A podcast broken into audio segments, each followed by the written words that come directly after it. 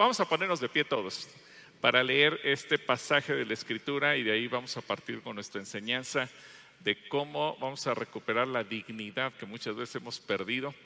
Y primero vamos a orar, Señor, yo me uno a la oración que han estado teniendo Rubén y Esteban y ahora clamamos para que nos hables a través de tu palabra, que tú hables a cada persona que está aquí en el santuario del centro cristiano, pero también todas las personas que están en su casa, en Calacuaya, en tu casa.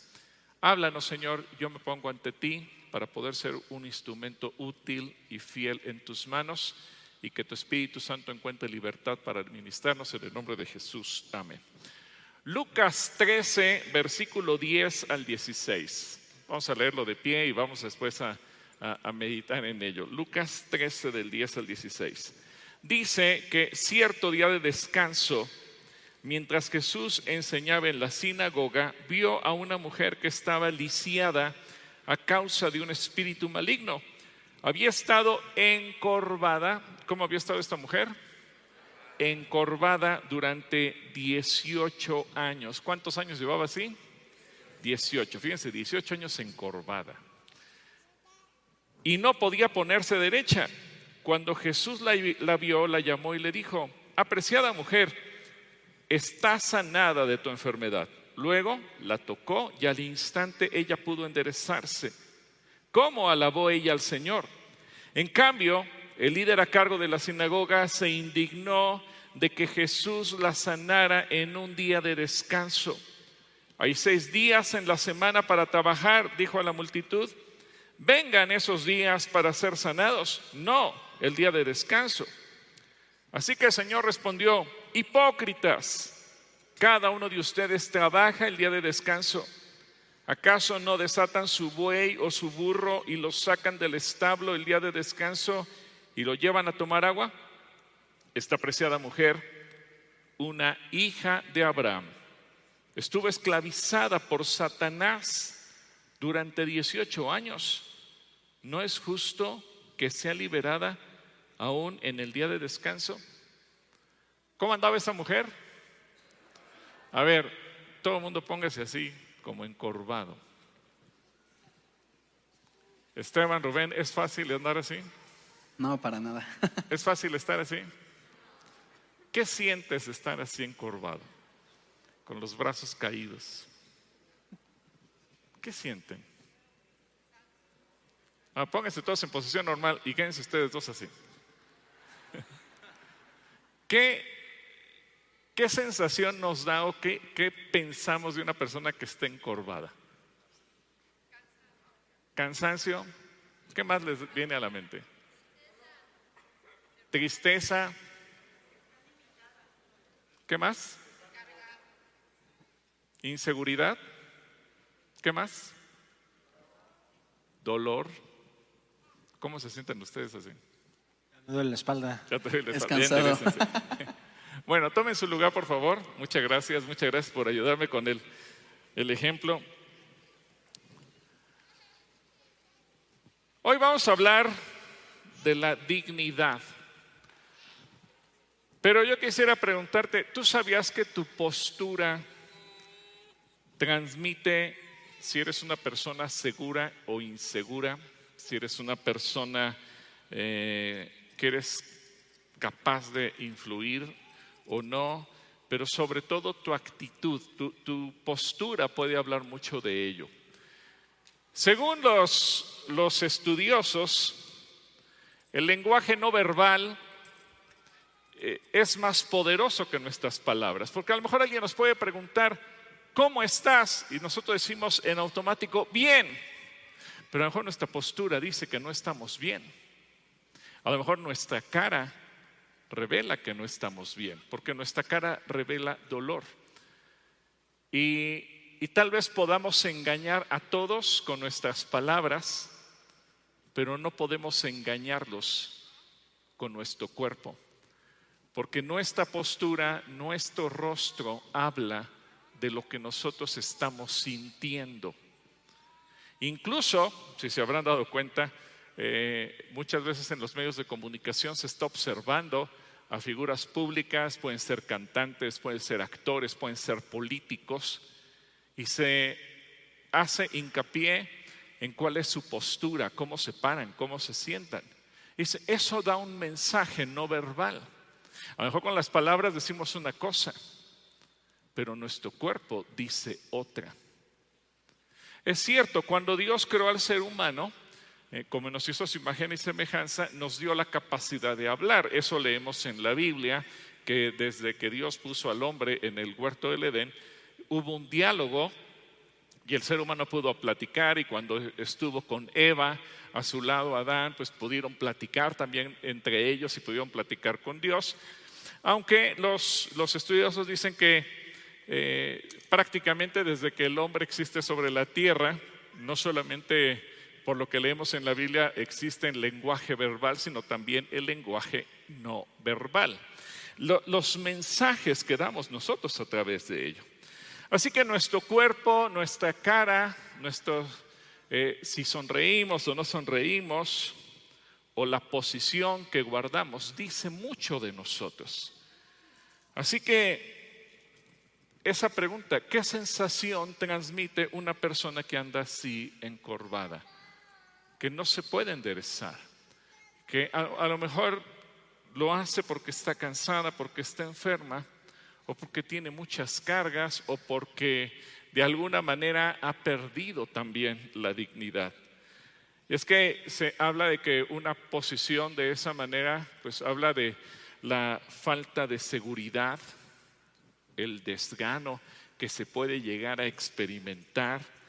Y, es que cuando interactuamos con una persona que, que está en esa posición, nos da la impresión que tenemos enfrente de nosotros a alguien inseguro y posiblemente incompetente. Incluso los psicólogos que muchas veces están al frente de departamentos de recursos humanos y que están contratando ah, o entrevistando, mejor dicho, a los candidatos para contratar dentro de una empresa, observan mucho las posiciones, observan mucho el cuerpo, observan mucho el rostro, observan mucho cómo nos sentamos, observan mucho todo para saber qué clase de persona es más allá de lo que puede escribir. Y eso es un problema, porque tal vez tú estás buscando trabajo, pero tal vez te sientas inseguro y tal vez tú no sabes cómo manejarlo. Así que encorvarse, de alguna manera, también dicen los médicos que es una primer posición como para tratar de proteger los órganos vitales, de proteger el corazón. Ahora, fíjense bien, los médicos dicen, es una posición como para tratar de proteger el corazón porque la posición es, es hacia adelante. Pero nosotros sabemos que el corazón no solamente es el órgano físico, sino que también, hablando del corazón, estamos hablando de la parte espiritual. Y como dice la escritura, del corazón mana la vida lo que hay dentro de nuestro corazón, lo que nosotros disfrutamos o tenemos dentro de nuestro corazón. Así que esa posición también de alguna manera como que trata de proteger lo que hay dentro de nosotros. Pero eso, eso lleva a que la gente caiga en un círculo vicioso, porque a lo mejor se siente mal emocionalmente, moralmente, físicamente, espiritualmente, y eso le lleva a encorvarse. Pero como nos decía Esteban hace rato, y a lo mejor algunos de ustedes experimentaron, andar así hace que de repente ya nos empieza a doler la espalda y nos empezamos a sentir cansados. Y entonces eso todavía hace que nos sintamos peor.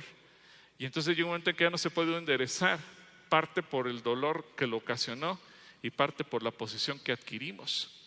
Pero cuando rompemos eso, entonces podemos recuperar la salud. Y es que ese círculo vicioso nosotros mismos lo vamos generando. Me llama la atención que, por ejemplo, en la Universidad de San Francisco, en Estados Unidos, se hizo un estudio con gente que en su posición desgarbada, encorvada, y se llegó a la conclusión de que esa posición empeora el estado de ánimo, incluso puede incrementar la depresión o puede incrementar otro tipo de dolencias y problemas tanto en lo físico como en lo emocional. Así que hoy tenemos que mirar cómo es que nosotros estamos o cómo es que nosotros nos sentimos. Y es que una persona que ha perdido la dignidad tiende a encorvarse. Yo quiero hablar acerca de este tema. ¿Qué es la dignidad? Bueno, Dios nos hizo a cada uno de nosotros dignos. La palabra digno es una palabra que utilizamos mucho nosotros cuando oramos, cuando alabamos a Dios o incluso lo leemos en la escritura. Señor, tú eres digno de recibir la alabanza, Señor, tú eres digno de recibir la adoración, Señor, tú eres digno de recibir el honor. Pero a veces nosotros perdemos la dignidad. Recuerda que, que el Señor nos hizo a su imagen y conforme su semejanza. Si Dios es digno, dentro de la imagen que Él colocó en nosotros, Él nos hizo dignos, nos dio dignidad. La dignidad no te la tiene que dar nadie, la dignidad es algo intrínseco al ser humano, porque Dios así te creó. Ahora, buscando la, definición de la dignidad, puede entenderse como decencia, decoro, honestidad, honra, nobleza, hidalguía, pundonor, generosidad, comportamiento respetuoso, honor, distinción, representación o autoridad. Y esto me, me llamó la atención porque cuando leemos la forma en que Dios creó al hombre, nos damos cuenta que Él le dijo a Adán y a Eva el día que los creó, todo lo he puesto bajo sus pies, toda la creación está bajo su autoridad, lo que hay en los cielos, lo que hay en la tierra, lo que hay en el mar, lo que hay debajo, todo. Así que Dios nos dio a nosotros autoridad. Y fíjense qué interesante, la dignidad implica la autoridad. El ser humano, recuerden cómo concluye el capítulo 1 de Génesis, dice que ambos estaban desnudos y no, no qué. ¿Alguien recuerda? Estaban desnudos y no qué. No se avergonzaban. Es decir, se sentían dignos. Pero ¿qué pasó cuando ellos comieron del fruto que no podían comer, cuando desobedecieron a Dios. ¿Qué pasó en ese momento? Entonces dice que se les abrieron los ojos, se dieron cuenta que estaban, estaban desnudos y se sintieron indignos. Y entonces se les ocurrió hacerse eh, unos delantales con hojas de higuera. Y el Señor les dijo, no, así no.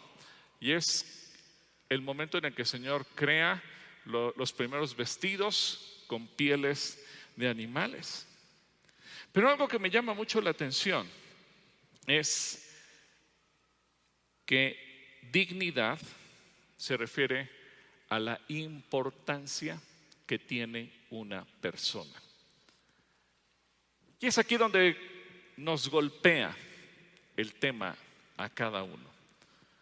Porque cuántas veces tal vez tú has pensado, yo no le importo a nadie.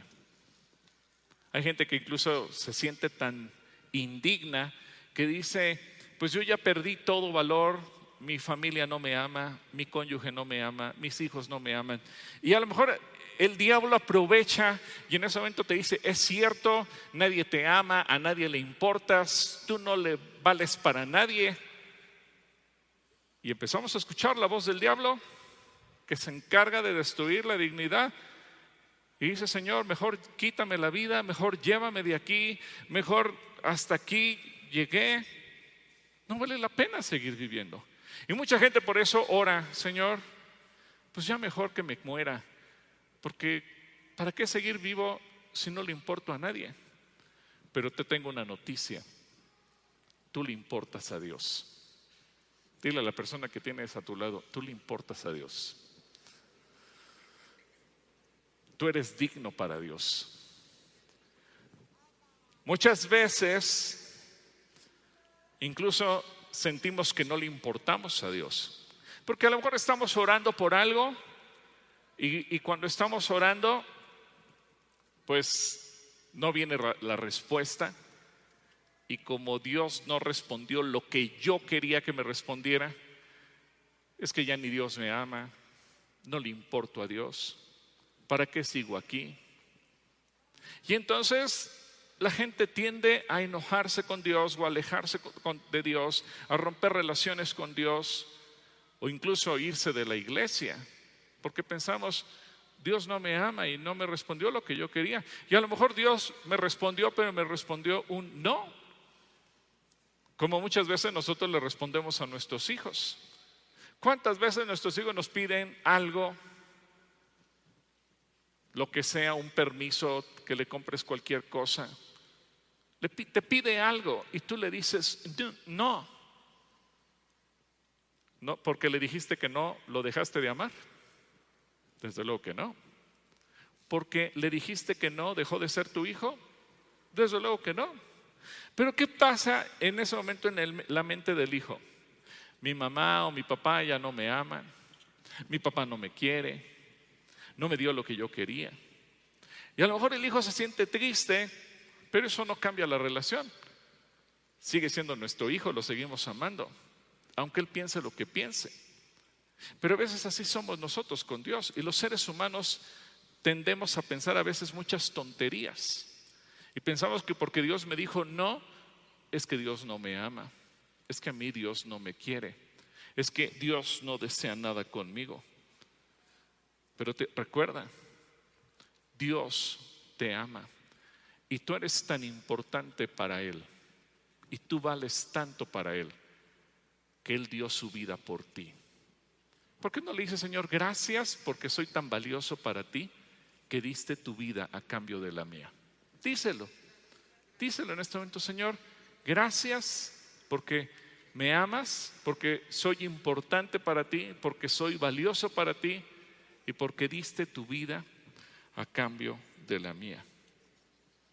Pero mira, así como los seres humanos fuimos creados a la imagen de Dios y por lo tanto tenemos esa dignidad, también Satanás se ha encargado de destruir la dignidad a través del pecado, a través de la deshumanización del hombre y de la mujer, a través de la confusión. Hoy, por ejemplo, se habla mucho del libre desarrollo de la personalidad. Y tú puedes ser lo que quieras ser, hombre, mujer, perro, gato, lo que se te antoje ser. Si quieres, siéntete de 5 años, de 20, 50, de los años que tú quieras. Y ese libre desarrollo de la personalidad lo único que ha generado es una confusión. Hoy mucha gente no sabe qué es. Y eso, ¿qué propósito tiene Satanás? Destruir la dignidad. Me llama la atención cuando hacen análisis de suicidio, la gente que más se suicida es justamente la que ha perdido ese valor, la que no se siente digna, la que está completamente confundida. Por ejemplo, Satanás pretende destruir la dignidad del ser humano desde que está en el vientre materno. Por eso es que los cristianos tenemos que defender la vida, pero Satanás defiende la muerte. Y cuando tú escuchas que se habla e, ese debate continuo del aborto o la vida, imagínate cuando escuchas que un ministro de la Suprema Corte o un funcionario público, un, un diputado, un senador, y propone legalizar el crimen de los bebés no nacidos, ¿Qué está haciendo el diablo ahí? Robándole la dignidad o destruyendo la dignidad de ese ser humano que aún no ha nacido. ¿O qué pasa cuando nos vamos del otro lado? Y se habla de la eutanasia, se habla de la muerte asistida. Y a lo mejor hay gente que dice, oye hermano, pero es que si ya no está desahuciado y ya no tiene posibilidades de seguir adelante, ¿será malo eso? es destruir su dignidad. Y por eso el Señor dice, están delante de ti la vida y la muerte. Escoge, ¿qué dice Dios que escojamos? La vida.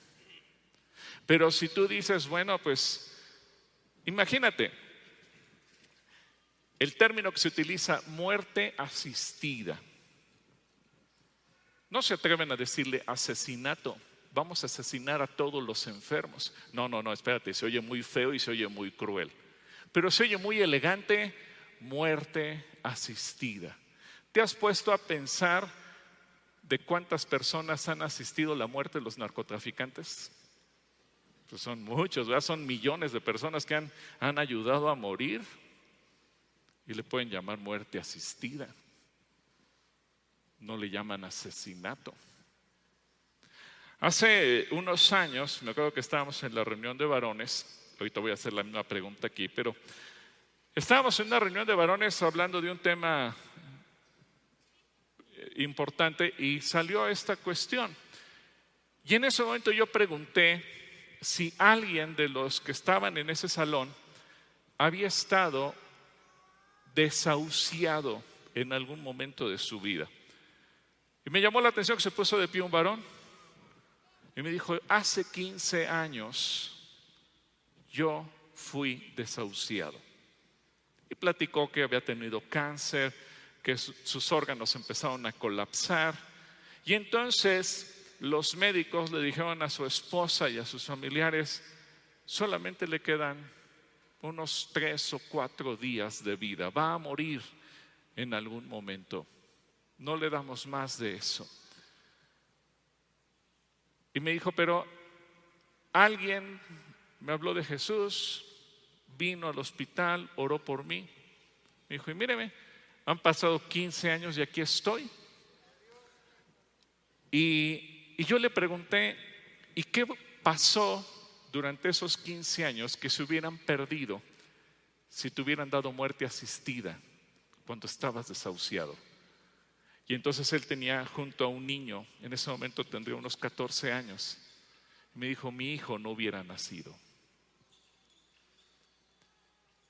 Y te das cuenta, si se hubiera optado por la muerte asistida, entonces ese niño hubiera tenido la no hubiera tenido la oportunidad de nacer. Pero Dios siempre hace milagros y a veces nosotros no lo entendemos. Ahora quiero preguntar, ¿alguien aquí ha estado desahuciado o estuvo desahuciado en algún momento de su vida y Dios hizo un milagro y lo sanó? ¿Habrá alguien? ¿Sí? ¿Sí? A ver, dos personas que quieran dar su testimonio. Eh, aquí vienen Esteban y Rubén con los micrófonos. Perdón, dos personas que quieran venir aquí al frente, dos personas. Ellos no pueden ir hasta donde están ustedes. Quien quiera dar su testimonio, aquí rápidamente los primeros dos. Los primeros dos. A ver, aquí viene una persona. Rubén, toma tú tu micrófono y ve con Elías porque Elías no se puede desplazar hasta acá, pero por favor, aquí vamos a atender a estas dos mujercitas y después van allá con Elías. Sus nombres y díganos cómo fue que estuvieron desahuciadas, por favor. Hola, buenos días hermanos, soy Elizabeth Guerrero y yo estuve desahuciada hace casi siete años porque me diagnosticaron cáncer en mi matriz. Eh, pero Dios hizo un milagro en mi vida. Dios abrió el mar ante nuestros ojos porque nos provió de todo, aún en una institución cuando es muy difícil, ya siendo diagnosticados de cáncer, es muy prolongado el tiempo de, tratamiento y muy, muy, muy prolongado el tiempo para atendernos rápidamente. Por eso Dios nos abrió el mar rojo ante nuestros ojos porque todo se dio rápido, nos hicieron, me hicieron los estudios rápido, me, me hicieron la operación muy rápido y aun cuando yo tenía este diagnóstico, Dios me sanó y ni siquiera hubo necesidad de después tomar medicamento, cuando muchas personas que tienen cáncer tienen que seguir tomando medicamento después de esto. La gloria sea al Señor porque hoy estoy cumpliendo cinco años de eso y estoy por ser dada de alta de, de, la institución donde estoy siendo tratada y, yo declaro que toda la sanidad vino de parte de Dios. Gloria a Dios. gloria a Dios por la vida de la hermana Elizabeth. Gracias, hermana. Eh, bueno, mi testimonio este, es de cuando yo iba a nacer. Cuando mi mamá supo que estaba embarazada, tuvo un problema viral y el médico le dijo que tenía que abortar porque el, producto, que le llaman así a los médicos, porque el producto, sea, yo, podía nacer ciega, sorda o muda. mi mamá se lo comunicó a mi papá, que trabajaba afuera, y mi papá le dijo, tú me respondes de ese embarazo porque no vas a abortar y yo desde acá le voy a pedir a Dios del cielo que esa niña, él ya sabía que iba a ser una niña, no van a ser así, Y si sale así, yo voy a dedicar mi vida a cuidarla. Hermanos, aquí estoy con 70 años, ni sorda, ni ciega, ni muda, ni loca. Amén. ¿Cuál es su nombre? Leonor Lucio Casas. Bueno, vamos acá con Elías. Ah, hola, mi nombre es Elías Pastén.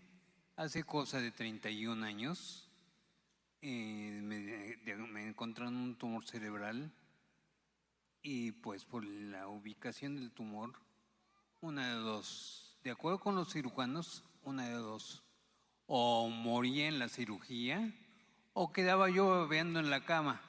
Bueno, no quedé, no me morí en la cirugía, pero sí me dejaron babeando en cualquier lugar que estuviera, porque sí hubo una, una lesión cerebral, pero estoy aquí. Y he podido vivir, incluso en ese periodo de 31 años, me tocó ver graduarse de ingeniero a mi hijo, de ingeniera a mi hija, y pues trabajar, eh, hacer mi vida normal en silla de ruedas, pero fue un aprendizaje tremendo. ¿eh? Finalmente for- formó mi carácter. Yo era completamente negado a aceptar cualquier cosa de Dios. Yo era autosuficiente, entrecomillado. Pero pues eh, finalmente esa situación me, me trajo aquí, me hizo fortalecer la fe, ver que definitivamente no lo que existe no es nada más lo que veo, lo que existe no es nada más lo que puedo comprobar, que Dios finalmente está atrás de todo el funcionamiento de la, del mundo. De hecho, soy físico y pues ahí no me queda más que reconocer que hay una inteligencia formidable atrás de todas las cosas y pues lo, lo que agradezco es la oportunidad de ponerme en contacto directo con esa inteligencia que creó el universo y que lo controla, que finalmente es Dios.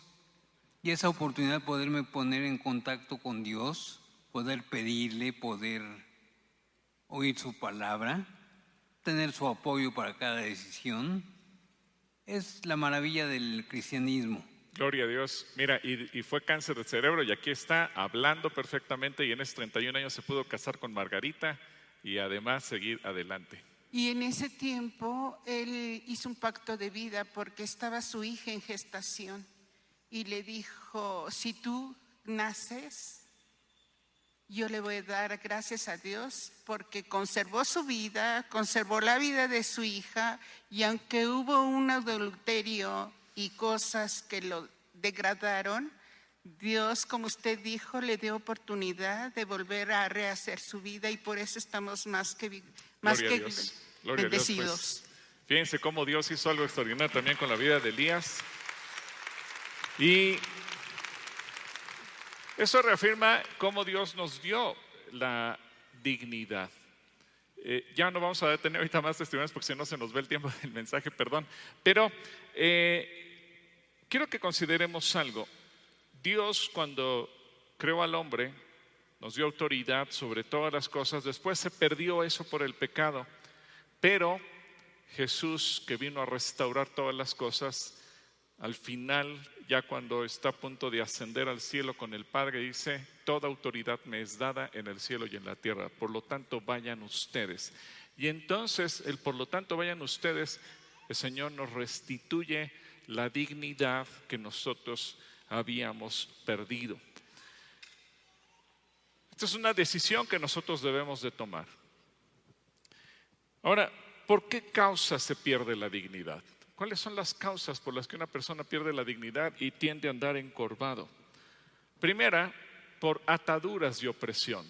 Ya dijimos, Satanás es experto en destruir la dignidad y él ata a la gente, la oprime. En Lucas 13, 16, como lo leímos hace minuto, unos minutos, Jesús dice, ya esta hija de Abraham que Satanás había tenido atada durante 18 años. ¿No se le habría de liberar aunque hoy sea día de reposo? ¿Cuántas veces tenemos situaciones espirituales donde una persona es atrapada por demonios o por enfermedades y que le hacen perder la dignidad? En ocasiones pueden ser enojos con Dios. ¿Por qué? Porque Dios no hizo lo que yo quería que hiciera o lo que eran mis expectativas.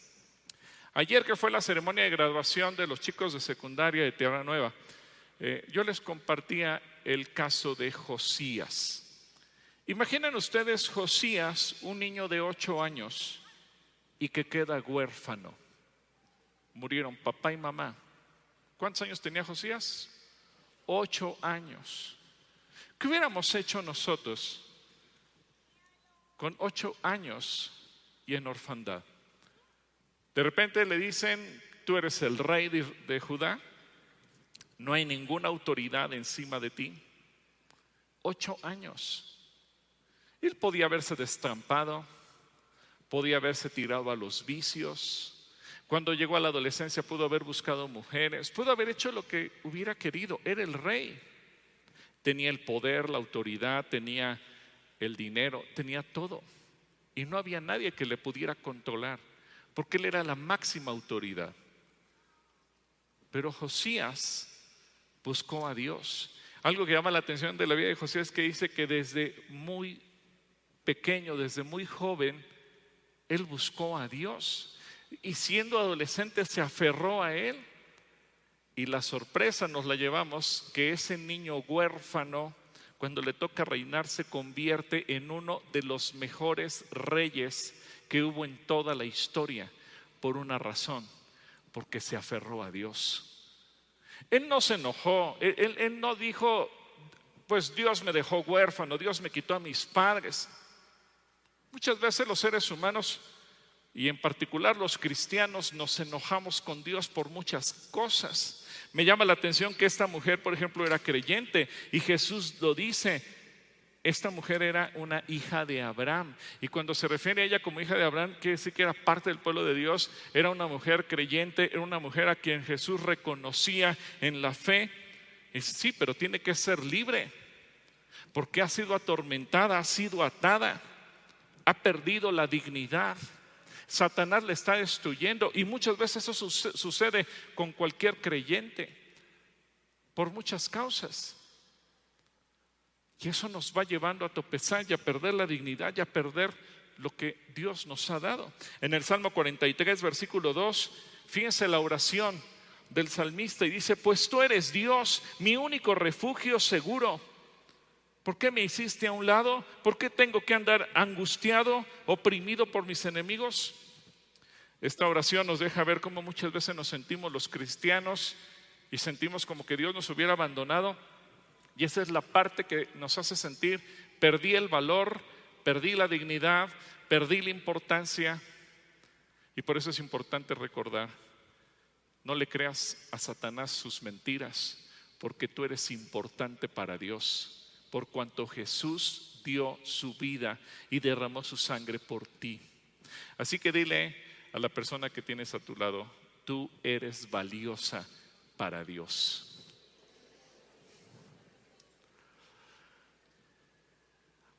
En segundo lugar, ¿por qué perdemos la dignidad? Por humillación. Eso muchas veces se da cuando se rompen relaciones, cuando somos ofendidos, se da mucho en el matrimonio cuando ha habido una ofensa, cuando ha habido adulterio, cuando hay eh, violencia dentro de una relación de pareja. Y la persona que es víctima de ello se siente indigna. Y piensa, yo no soy digna de tener un buen matrimonio, no soy digna de tener un buen esposo o una buena esposa, no soy digno de nada. Y entonces la gente desea morirse. Por eso mucha gente en este punto de quiebre está a punto del suicidio porque piensa que ya perdió todo.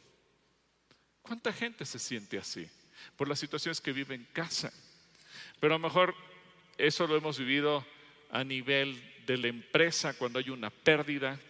A lo mejor nos, nos corrieron del trabajo o a lo mejor nos jubilaron Y hay gente que dice, es que yo ya no soy útil para nada. Y ya siento que mi vida no le sirve más a nadie y que no es valiosa, que no es importante. Y cuando una persona siente que ha perdido el valor, pues evidentemente que perdió la dignidad. Y repito, eso se puede dar en casa, se puede dar en el trabajo o a veces también en la propia iglesia, cuando sentimos que hay conflictos con otras personas y que eso nos obliga nos lleva a tomar la decisión de irnos a otro lugar. ¿Se acuerdan cuando Elías salió huyendo porque Jezabel lo amenazó de muerte? Y él dice, Señor, yo no soy mejor que mis padres, mejor quítame la vida. Se pierde la dignidad. En el Salmo 38, versículos 6 y 7, fíjense qué descriptivo es lo que aquí dice el salmista. Estoy, ¿cómo dice el salmista que está? Encorvado. Estoy humillado en gran manera. Ando enlutado todo el día porque mis lomos, mi espalda, están llenos de ardor y nada sano, hay nada hay sano en mi carne. Cuando una persona se siente humillada por los demás, cuando se siente rechazado, cuando se siente no amado, cuando es víctima de violencia, cuando es víctima de deslealtad o de infidelidad, se pierde la dignidad. Hay un ejemplo muy interesante que es el caso de Mefiboset. Voy a tocarlo muy someramente, pero yo les quiero recomendar el mensaje que en Convoca 21 tuvimos de parte de Chepe Puzzo, que habló de eh, cuando tuvimos ese tema de un lugar en la mesa, y ustedes lo pueden buscar en YouTube, eh, Chepe Puzzo, que habló de eh, Mefiboset. Mefiboset era hijo de Jonathan, el mejor amigo de David. Ahora, Jonathan era príncipe por cuanto Saúl era el rey, y tenemos que ubicar, Saúl era el rey, Jonathan era el príncipe. Si no hubiera muerto Jonathan el mismo día que murió, que murió Saúl en la batalla, Jonathan hubiera sido el rey. Y por lo tanto, Mefiboset hubiera sido el príncipe, porque era parte del linaje real de Israel. Pero, bueno, Jonathan y Saúl murieron el mismo día en batalla, y cuando vino toda esa revuelta, la persona que estaba cuidando a Mefiboset lo tomó, lo cargó, salieron corriendo, se cae, me imagino que el peso cayó sobre el niño y tuvo una lesión tan grave que dice la escritura que quedó paralítico, no pudo volver a caminar. Así que de ser un príncipe, de repente termina siendo como un mendigo, viviendo de la lástima de los demás. Hasta que David siendo rey, se entera. Y él recuerda, tengo una promesa con mi amigo Jonathan, llama a Mefiboset y le restituye la dignidad de príncipe. Y entonces en segundo libro de Samuel, capítulo 9, versículo 11, dice, a partir de ese momento, Mefiboset comió, ¿en dónde comió? A la mesa de David, como si fuera uno de los hijos del rey. Es decir, David le devolvió la dignidad. Así como le había prometido a Jonathan fidelidad en la amistad, lo cumplió. Y si Mefiboset era príncipe, le dio el trato de príncipe y le permitió comer a su mesa cada día. En tercer lugar, ¿Qué más nos hace perder la dignidad, la debilidad? La debilidad. ¿Por qué? Porque a veces tenemos demasiadas preocupaciones, tenemos demasiadas cargas y eso que estamos viviendo, eso que estamos sintiendo, eso que estamos experimentando, nos hace sentir débiles. Y, cuando la gente se siente tan llena de preocupaciones, tan llena de cargas por lo que está experimentando, a lo mejor es una carga económica, a lo mejor es una carga por el desempleo, a lo mejor es un problema que tenemos y que no sabemos cómo resolver. Y a lo mejor la gente te pregunta, ¿cómo estás? Y tú dices, bien, pero tu rostro o tu cuerpo reflejan que hay un problema en tu vida y que no estás sabiendo resolver. Bueno, es porque la dignidad está siendo golpeada. Y en el Salmo 38, 8, fíjate lo que dice, Estoy debilitado y molido en gran manera. Gimo a causa de la conmoción de mi corazón. Por eso me gustan tanto los salmos porque, y, y orar inspirado en los salmos, porque los salmos retratan lo que experimentamos los seres humanos. Y así como tú te sientes y que dices no sé cómo expresarlo con palabras, muchas veces lo vas a encontrar en los salmos. Porque David escribe muchas veces inspirado justamente en el dolor o en el sufrimiento o en la necesidad. Fíjate cómo eso puede llevarnos a perder lo que Dios nos ha dado. Y en el Salmo 42, 5 dice, porque, ¿por qué estoy desanimado? ¿Alguna vez tú te has sentido desanimado? ¿Cuántos han sentido desanimados alguna vez? Yo creo que todos. ¿Por qué estoy desanimado? ¿Por qué está tan triste mi corazón? ¿Cuántos han tenido alguna vez su corazón triste? Esos son los momentos que Satanás aprovecha para destruir nuestra dignidad. Pero después dice, pondré mi esperanza en Dios. Nuevamente lo alabaré, mi Salvador y mi Dios. Así que, ¿en dónde está tu dignidad? En Jesús. Dile a la persona que tienes a tu lado, tu dignidad está en Jesús. Ahora hay que entender la diferencia. Ninguno somos indispensables. Dios puede hacer las cosas con o sin nosotros. Pero tú eres importante para Dios, tú eres valioso para Dios. Por eso Dios está en contra del suicidio. Porque puede haber gente que diga, pues como no valgo nada, mejor me quito la vida. No, ¿y tú quién eres? Cuando Dios está considerando que tu vida es valiosa, que tu vida es importante y que tú vas a cumplir un propósito de Él. En cuarto lugar, el dolor. El dolor es otra de las formas en que se pierde la dignidad. Cuando nos sentimos dolidos por alguna razón. En el Salmo 35, 14 dice, andaba yo muy triste y con la cabeza inclinada. Otra vez, si se dan cuenta, está hablando de la posición. Andaba yo muy triste con la cabeza inclinada, como si hubiera muerto mi madre, mi hermano o mi amigo. ¿Cuántas veces experimentamos dolor por una pérdida? La pérdida de un ser querido o la pérdida, repito, de un trabajo, de un bien, que a lo mejor nos robaron o, nos defraudaron. Y eso nos empieza a hacer sentir mal. Hay gente que, siente que ha, perdido el amor de sus hijos o el amor de su cónyuge o el amor de sus padres o el amor de sus hermanos.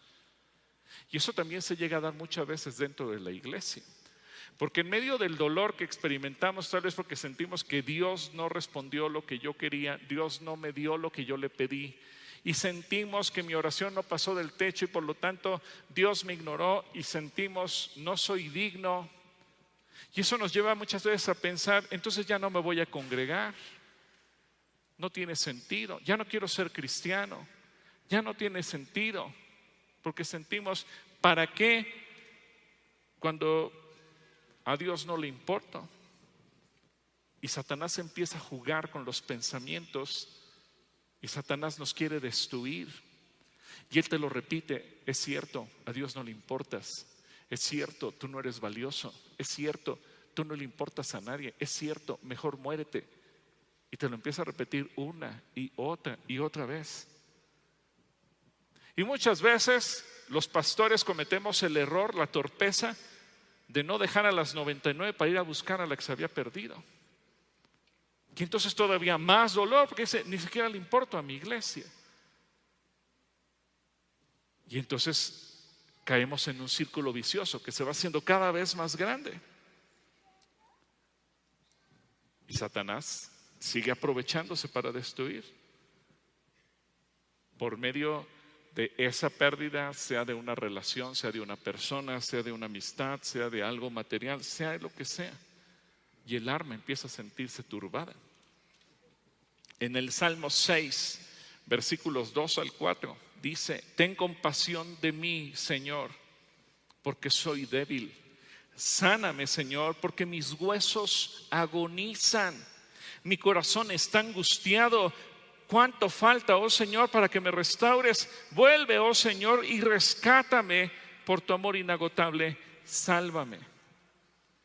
Otra vez retrata el corazón del ser humano. Imagínate, los que se fueron de la iglesia, a lo mejor muchos que nos están viendo por Calacoya en tu casa es porque ya no se atreven a pisar las puertas de una congregación, cualquiera que haya sido la causa, el motivo, a lo mejor por desacuerdo, a lo mejor que estás enojado con Dios, a lo mejor eh, no estuve de acuerdo con el pastor, a lo mejor me peleé con algún hermano, a lo mejor no me gustó el ministerio donde estaba sirviendo, a lo mejor siento que no me valoraron el servicio donde yo estaba colaborando como voluntario, a lo mejor hubo desacuerdos, a lo mejor hubo chismes, a lo mejor hubo malos entendidos, a lo mejor hubo pecado y me dio vergüenza que me descubrían en mi pecado, a lo mejor hubo injusticia, a lo mejor hubo calumnias, lo que haya sido. El problema es que eso va destruyendo la dignidad. Ahora, quiero ponerte un ejemplo muy interesante que, aparece en la Biblia de dos personajes que fueron cruciales en el Nuevo Testamento. Marcos, el autor del Evangelio, y Pablo, el autor de casi la mitad del Nuevo Testamento. Marcos eh, era muy joven cuando empieza su ministerio y en el primer viaje misionero que tienen Pablo con Bernabé, se llevan como ayudante a Marcos. Los historiadores, los comentaristas, los arqueólogos y toda la gente que se ha metido a estudiar el mundo del Nuevo Testamento coincide en que Marcos era muy joven. De hecho, hay un dato en el libro de Marcos que, que dice que cuando aprendieron a Jesús había un joven que andaba desnudo, solamente cubierto con una sábana, y cuando lo quisieron aprender dejó la sábana y salió corriendo. Y todos coinciden que era Marcos. Ahora, lo interesante es que todos coinciden que Marcos por su juventud era muy inmaduro. Él vivía en Jerusalén con su mamá y, y era muy inmaduro. Así que se lo llevan en el primer viaje misionero, va acompañando a Pablo y a Bernabé, pero en algún punto del viaje pudo haber pasado cualquiera de las siguientes cosas, que, Juan Marco les dijera, ¿saben qué? Extraño mucho a mi mamá. Yo aquí, hasta aquí llegué, me compro un boleto de regreso y ahí nos vemos. Y obviamente Pablo se enojó. O bien que por alguna razón tal vez eh, alguna emergencia haya tenido que devolverse, o se cansó, o no le gustó la comida que comía en el viaje, lo que haya sido. Pero finalmente, el punto aquí es que Marcos se regresa a su casa y los deja abandonados en el viaje a Pablo y a Bernabé. Pasa el tiempo y llegamos a Hechos capítulo 15, versículo 36. Y leemos lo siguiente, y dice, después de un tiempo, Pablo le dijo a Bernabé, volvamos a visitar cada una de las ciudades donde ya antes predicamos la palabra del Señor para ver cómo andan los nuevos creyentes. Bernabé estuvo de acuerdo y quería llevar con ellos a Juan Marcos. Pero Pablo se opuso terminantemente, ya que Juan Marcos los había abandonado en Panfilia y no había continuado con ellos en el trabajo. Se dan cuenta, Juan Marcos fue motivo de un desacuerdo entre ellos y luego aclara el versículo 39. Su desacuerdo fue tan intenso que se separaron. Bernabé tomó a Juan Marcos consigo y navegó hasta Chipre. Eh, Pablo escogió a Silas y al salir los creyentes lo encomendaron al cuidado misericordioso del Señor. A ver, vamos a hacer aquí un ejercicio de suposiciones. Suponte que tú eres Pablo. Tú dijiste, con ese chavito ni a la esquina. No me lo vuelvan a presentar. ¿Lo hubieras perdonado y le hubieras dado una segunda oportunidad? ¿Cuántos le hubieran perdonado? ¿O cuántos dicen, no, mira, a mí me fallan y hasta aquí? ¿Cuántos dicen, la verdad yo no lo hubiera perdonado? Sean sinceros. Gracias por los que son sinceros. Y los que no levantaron la mano, pues quién sabe, hermano, pues dependía de cómo esté la cosa, ¿verdad? Ahora, ahora vamos a jugar a, a que somos Marcos. Entonces en Marcos entre el orgullo. Ah, pues si Pablo no me quiso llevar, ese viejito está loco. Mejor me las ingenio y yo sigo adelante en mi ministerio yo solo. Si tú hubieras sido Marcos, dime, ¿cuántos de ustedes hubieran decidido seguir solos? Si ya me rechazaste, de mejores lugares me han corrido. ¿O cuántos hubieran dicho, la verdad hubiera reconocido, la regué, era yo muy inmaduro, Pablo, perdóname, aquí estoy? ¿Cuántos hubieran hecho eso? Ah, bueno. ¿Y los que no levantaron la mano? Pues quién sabe. Bueno, en algún momento de la vida, lo hermoso que nos enseña la escritura es que Juan Marcos hizo a un lado el orgullo, Pablo hizo a un lado el orgullo y se reconciliaron. No vivieron peleados todo el tiempo. Es decir, Pablo llegó un momento en que dijo, sí, le voy a dar una segunda oportunidad. Y Marcos tuvo la suficiente humildad para decir, sí, la regué y me incorporo al equipo de Marcos. Los dos se humillaron, los dos pidieron perdón, los dos se perdonaron y los dos hicieron a un lado el orgullo. Y la dignidad de Juan Marcos fue restaurada.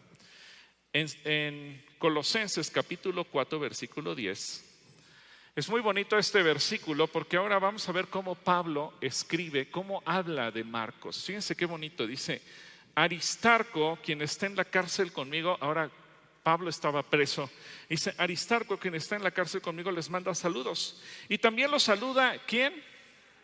¿Quién estaba con él? Marcos, el primo de Bernabé. Tal como ya se les indicó, fíjense esta importante frase, si Marcos pasa por ahí, hagan que se sienta bienvenido. Ahora hasta lo recomienda, atiéndanlo, bendíganlo. ¿Qué significa eso? La relación se restauró. No se mantuvieron alejados el uno del otro. Ahora, segunda de Timoteo 4:11. Otra vez escribe el apóstol Pablo y ahora le está escribiendo a Timoteo y dice, solo Lucas está conmigo. Trae a Marcos contigo cuando vengas, porque me será de ayuda en mi ministerio. ¿Qué reconoce ahora Pablo? Que Marcos es un servidor útil. Y si antes no quiso saber más de él, ahora dice, es útil.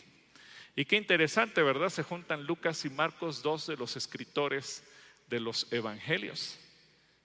Y finalmente en Filemón 1.24, en esta historia de Pablo y Marcos, Ahora dice, también les, saludan Marcos, Aristarco, Demas y Lucas. ¿Y cómo los reconoce? Mis colaboradores.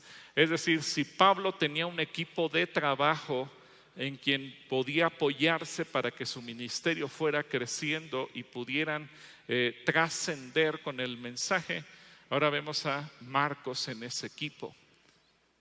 ¿Qué significa? Que, si de alguna manera tú saliste de la iglesia mal, no te quedes ni con el orgullo ni con la dignidad de tu vida. Es tiempo de restaurar. Es tiempo de corregir. Es tiempo de hacer las cosas diferente. Y yo quiero pedir perdón a nombre de los pastores, porque muchas veces los pastores, o por, por cualquier causa, a lo mejor porque pusimos de de pretexto que había mucha gente, tenía 99 ovejas a quienes atender y por lo tanto no fui a buscar a la que estaba perdida. O a lo mejor porque los pastores estamos perdidos en otra cosa. O incluso a lo mejor hasta porque el pastor dijo, pues qué bueno que se fue esa oveja que me daba mucha lata. Y tenemos que pedir perdón por eso. Porque no actuamos como Jesús dice que tenemos que actuar. Y eso lastimó. Pero hay una quinta causa, el pecado. Y también tenemos que reconocer cuando nuestro pecado nos llevó a perder la dignidad. En el Salmo 31, 10 dice, estoy muriendo de dolor, se me acortan los años por la tristeza. Fíjate lo que dice la escritura. Y hoy los médicos coinciden que una persona en depresión tiende a vivir menos años. Dice, el pecado me dejó sin fuerzas, me estoy consumiendo por dentro, todos mis enemigos me desprecian y mis vecinos me rechazan, ni mis amigos se atreven a acercarse a mí. Porque a veces nuestro propio pecado nos hace sentirnos avergonzados, cabizbajos, y si el pecado nos lleva a perder la dignidad, pues Satanás se aprovecha y todavía le pone más leña al fuego. Y te quiero poner un ejemplo también de la escritura, el rey Joaquín. El rey Joaquín de Judá fue un hombre que también fue producto de las últimas generaciones que hubo en Judá de pecado destrampado completamente, que se llegó a niveles de perversión nunca antes visto. Ya él le tocó ser llevado cautivo por el rey Nabucodonosor. Pero cuando muere Nabucodonosor y entra Evil Merodac, Evil le restituye la dignidad. Y vamos a segundo de Reyes capítulo 25, versículo 27 y dice, en el año 37 del exilio de Joaquín, rey de Judá, Evil Merodac ascendió al trono de Babilonia. El nuevo rey fue bondadoso con Joaquín y lo puso en libertad el 2 de abril de ese año le habló con amabilidad, fíjense los términos que utiliza la escritura, le habló con amabilidad y le dio una posición superior a la de los demás reyes exiliados en Babilonia. Le proporcionó a Joaquín ropa nueva para reemplazar la ropa de prisionero y le permitió comer en presencia de quién? Del rey por el resto de su vida. Así que el rey de Babilonia le dio una ración diaria de comida mientras vivió. Le quitó la ropa de prisionero. Y si él vivía en una especie de calabozo con grilletes, humillado, vejado, sin ningún tipo de derecho humano, ahora Evil Merodac le restituye la dignidad. Le quita esa ropa de preso y le da una ropa de rey. Y le permite comer a la mesa y a la presencia del rey. Eso es restitución de la dignidad. Por eso es que hablamos cuando la dignidad ha sido destruida, cuando la dignidad ha sido rota, cuando la dignidad alguien se la llevó. Ahora el Señor nos quiere dar una nueva dignidad. Y en sexto lugar, y esto aplica para mucha gente de la iglesia, la vejez. Porque muchas veces en la vejez llegamos a pensar, pues ya llegué a una etapa donde nadie me quiere, a lo mejor la única ventaja que le ves a la vejez es que ya tienes tu credencial de INAPAM y te hacen descuento. Pero de ahí en fuera dices, es que soy una carga para todos, para mis hijos, para mis nietos, nadie me quiere, nadie me ama, nadie le interesa. Y Satanás que se aprovecha, sí, sí, ya estás muy viejo, ya mejor muérete, mira, a nadie le sirves. Y le damos sentada a la cabeza a todos esos pensamientos y al corazón y se pierde la dignidad. Porque una persona vieja se siente inútil, inservible, desvalorizada y Satanás destruye la dignidad.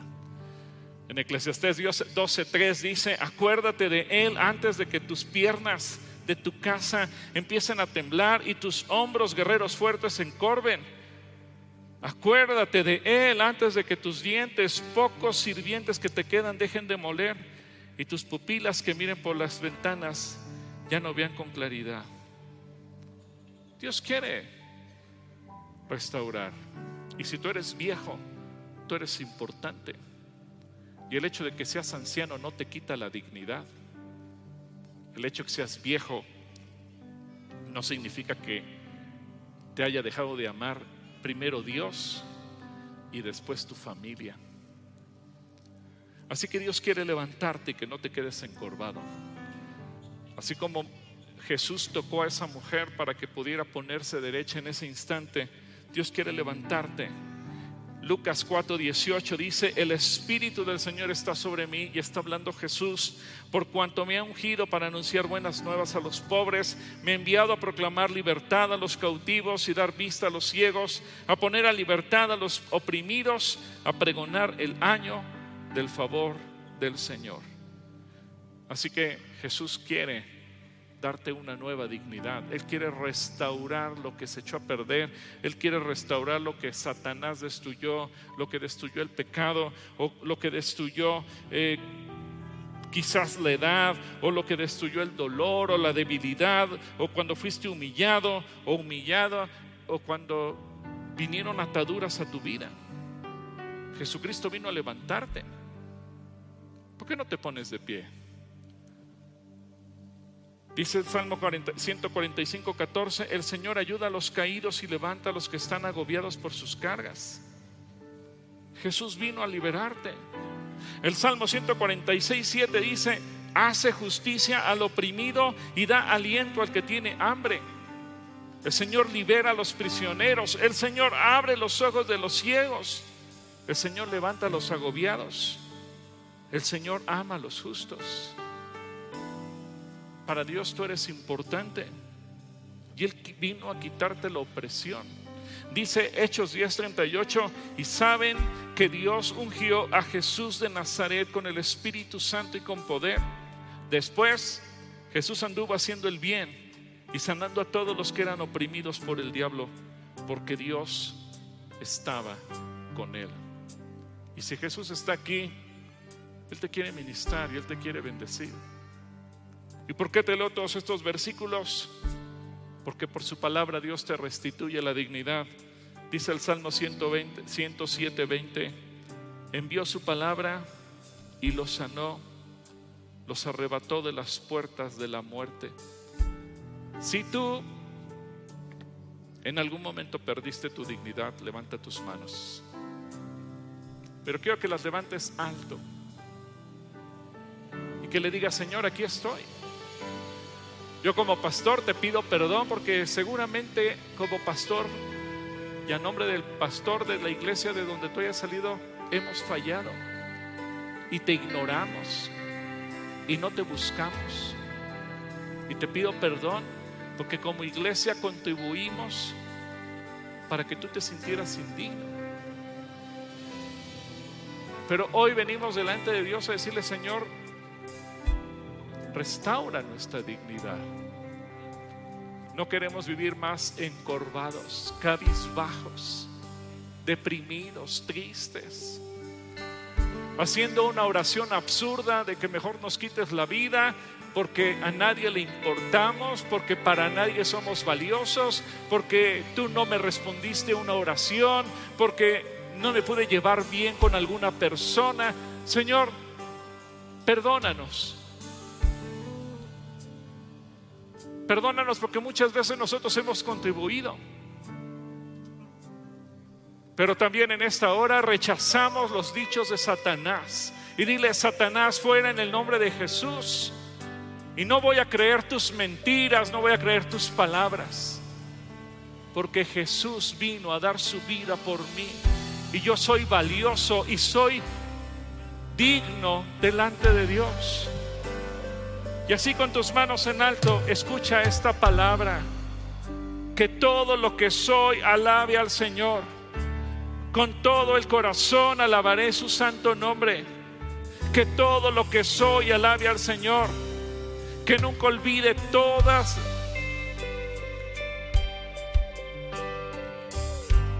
las cosas buenas que hace por mí. Él perdona todos mis pecados y sana todas mis enfermedades. Me redime de la muerte y me corona de amor y tiernas misericordias. Colma mi vida de cosas buenas. Mi juventud se renueva como el águila. Así que te invito a que le digas, Señor, gracias porque tú me devuelves la dignidad y si quieres, ponte de rodillas mientras lo alabamos y le decimos, Señor, gracias. Gracias, Jesús. Gracias, Padre.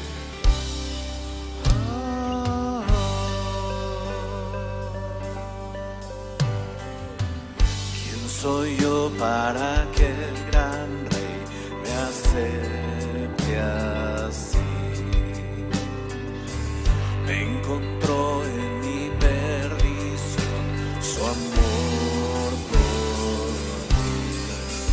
fue su amor.